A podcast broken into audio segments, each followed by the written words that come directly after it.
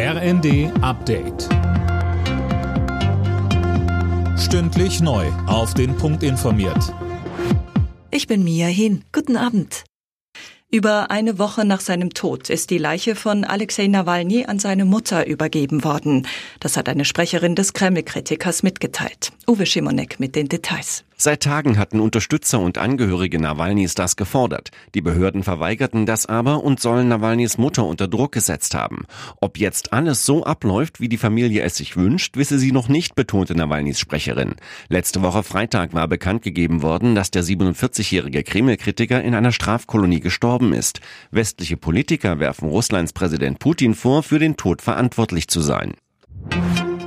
Zum zweiten Jahrestag des Angriffs Russlands auf die Ukraine ruft Kanzler Scholz zu einer Rückkehr der Abschreckungspolitik auf.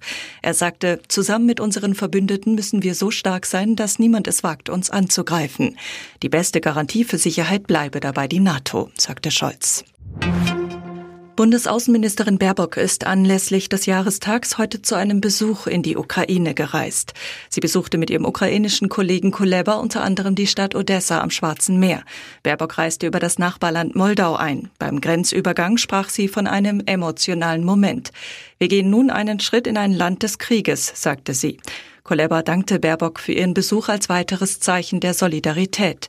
Sie sei eine Freundin, die für jene Koalition steht, welche die Ukraine unterstützt. Der VfB Stuttgart hat in der Bundesliga im Kampf um die Champions League Plätze Punkte liegen lassen. Gegen abstiegsbedrohte Kölner kam Stuttgart nicht über ein 1 zu 1 hinaus. In den anderen Nachmittagsspielen gab es folgende Ergebnisse. Union Berlin Heidenheim 2 zu 2, Mönchengladbach Bochum 5 zu 2 und Bremen Darmstadt 1 zu 1. Alle Nachrichten auf rnd.de